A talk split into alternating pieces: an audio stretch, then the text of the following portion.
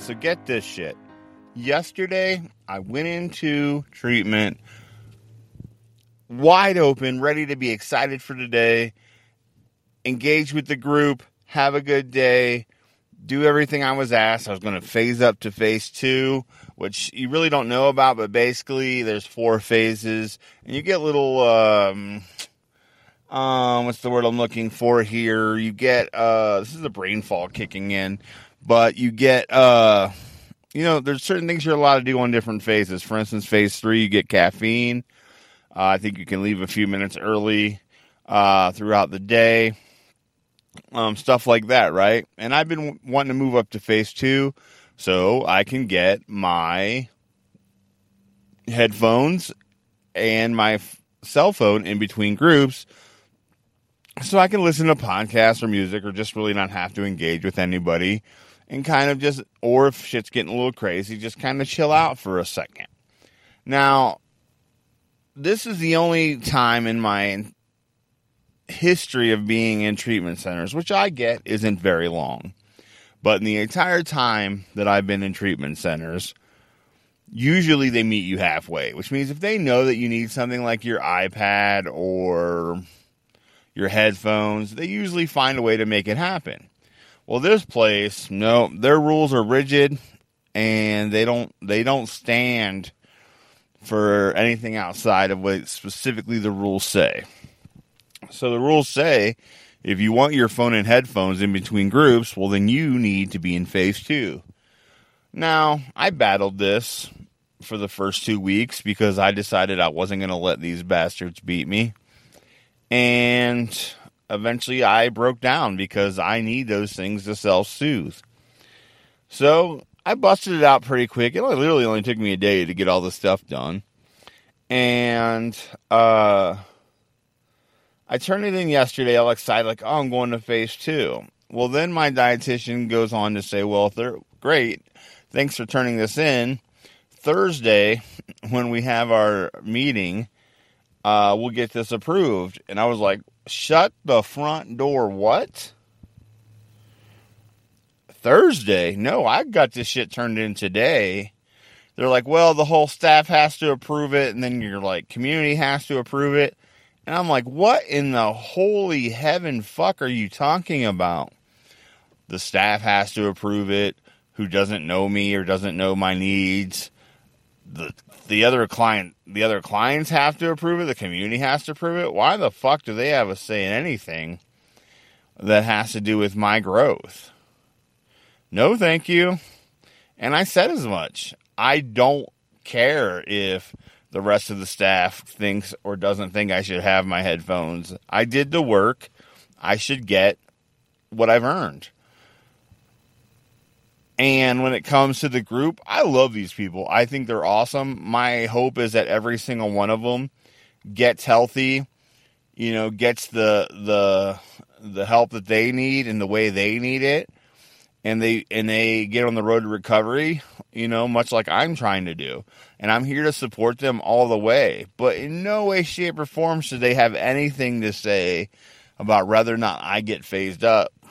This is my treatment, my recovery. I don't my outside of my treatment team, nobody should have a, a freaking say in what um, I can and cannot do or can and cannot have uh, during treatment. I followed the rules. I did their stupid assignments, and uh, I should get those things. Well, they disagreed, obviously, because they have their rigid rules and they don't really care about the needs of the person in the moment.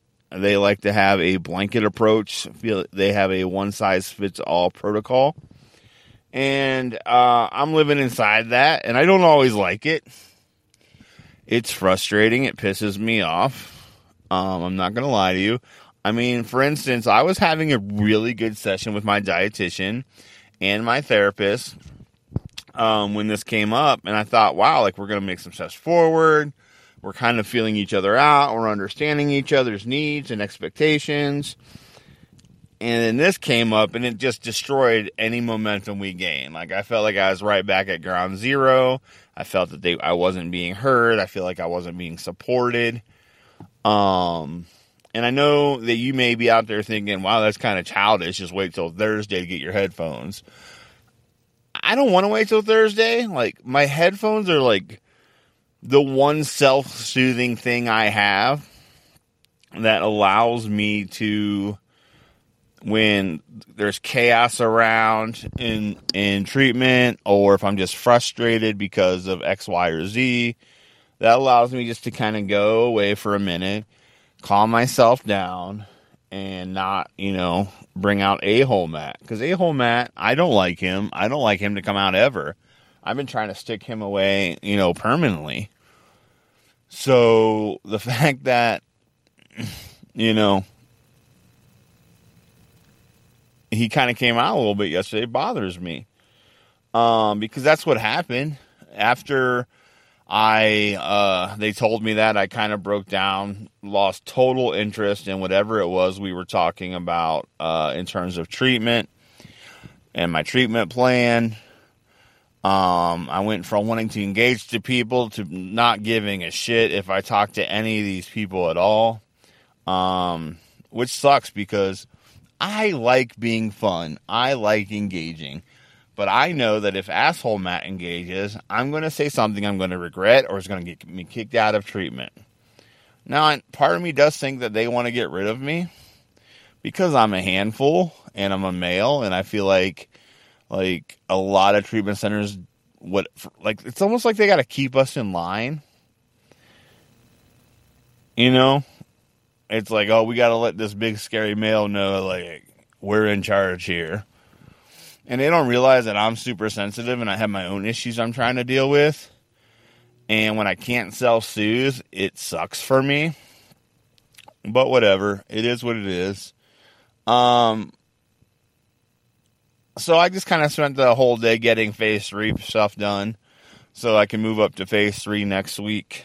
Um, this week I'll move up to phase two, and then phase three next week, and then today I'll just focus on getting phase four stuff done. Um, and then that will be it, and I won't have to worry about that, and I can just focus on groups and stuff. We did have some good groups yesterday um, that I went to. I did miss processing group, which I really hate.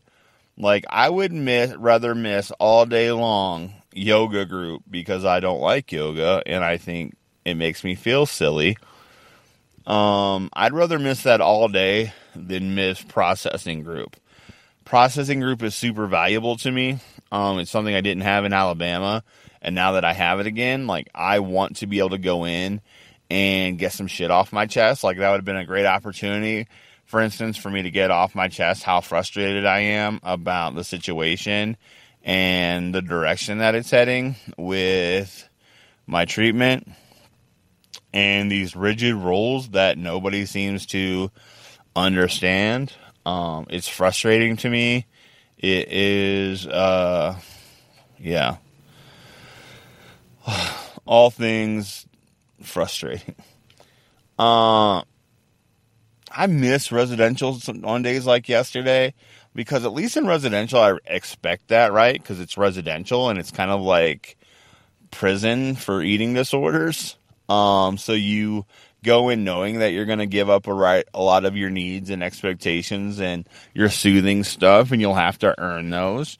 And that's part of that process. But the whole point of php is supposed to give you some autonomy. And this is very much no autonomy. Um it feels very much like residential. Like it's like they took their residential plan and just said we're going to use the thing, same thing for php because heck it's working and not realizing that people need autonomy here. Like the fact that I still have to have someone at the bathroom door.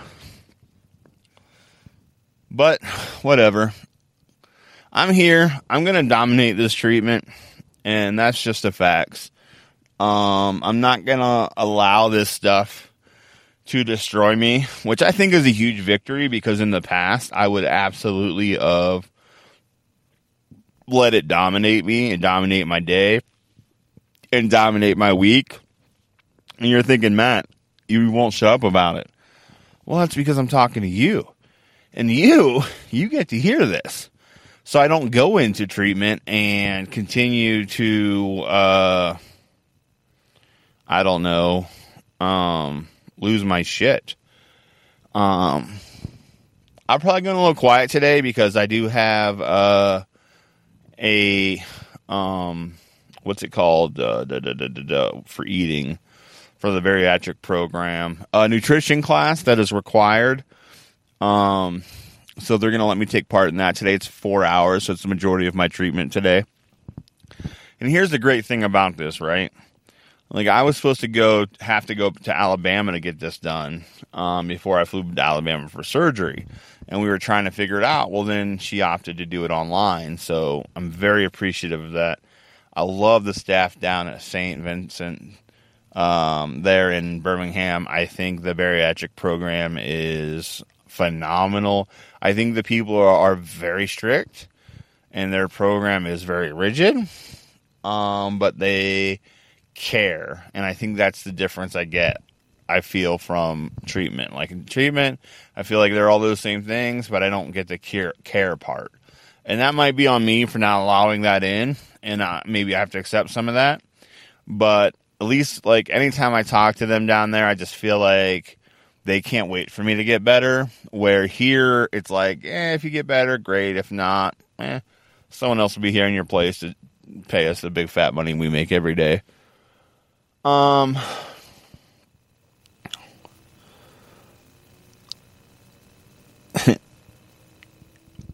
Now, sitting out here looking for going into today, I don't know what today will bring. Like I said, I have that nutrition class and then I'll have a couple hours after the fact where I'll have to um, engage with the staff. Um, on an individual basis, I don't think the staff are actually bad people. I think most of them are really great. Um, I do think the care techs have way too much responsibility for their job title. Um, considering that they're not therapists and they're not uh, clinicians, that they have all this authority and the clinicians actually defer to them makes me a little uncomfortable, but seems to be working for them. And honestly, the care team here is really friendly, really nice, and they probably want to choke me, and they probably think that I'm a big bummer. And I'm hoping that I get to kind of let my guard down and show them the real Mat a little bit because I think that they would really maybe enjoy the real Mat. He's a fun guy. But, uh, you know, I think there's the problem is I'm trying to compromise, not trying, I'm being forced to compromise and be flexible, but they're not flexible at all. Like there is no flexibility and it drives me nuts. Uh groups groups are fun here. Um I think we talked about well, let me look my handy dandy notebook here, which is not here. It's not good. I didn't bring my handy dandy notebook today. We uh yesterday I had to make a list of the things that I uh my fears of recovery, and we'll get into that a little bit next episode when I have my paperwork in front of me. But that was uh, tough.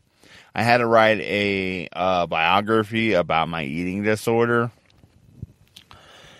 And it's funny because every time I look at these assignments, I'm like, I don't know how this is going to be helpful. This is just going to be a big waste of time, so forth and so on. And then I get into it, and it's actually really helpful. And I really pull up some things. And, you know, thinking about where my ED did, did start, and I, you know, I truly believe it was when I was in like kindergarten. And just, you know, not having access to a lot of food at that time in our lives. We, uh, you know, we struggled a little bit financially. And so here's the deal you either ate what was made or you didn't eat. And there was a seven of us. So we weren't making a ton of food extra. So, like, you really had to eat fast and, like, chomp down if you wanted seconds to get ahead of, you know, one of the siblings or even your parents. And carry that on to like the abuse that I dealt with from Junior and how he really made me feel like I didn't have any control over my life with his abuse. And for whatever reason, food seemed to bring me that that that that control. Like I had some control of what I put in my body. If I didn't want to eat, I would sneak downstairs that night. If there was something made for dinner that I didn't like, I would sneak downstairs and, you know, raid the fridge uh, and eat myself till I was uncomfortably full. You know, that's the start of this whole process. I've always said that I hate the saying that we didn't choose this because I don't believe that. I believe at some point I did make a decision, and I believe that decision came when I was five or six that I was going to use food as this uh, coping mechanism to, you know, numb the sadness and to fill uh, a lot of the emptiness inside of me. On top of, you know, it made me feel like I had some control on my day to day because I got to decide how much of that food I put in. I got to buy it. I got to choose it. Um, so I did choose this. But man, I did not realize how out of control this was going to get. And I think I realized that even more as I was writing that biography uh, for my eating disorder. Um, so these assignments are deep. They are exciting. They are fun. And, uh, not fun, but they're eye opening and they definitely make me consider things that I hadn't considered in the past. So, um, things to be excited about. Anyway, it's about that time, folks. We'll get into some more later as we um, get back to regular podcasting moving forward. I do thank you for stopping in and listening. I thank you for your time. I thank you for your shares, your emails, everything. Um, I'm going to head in here to treatment for the day. I will see you all soon. Have a good day.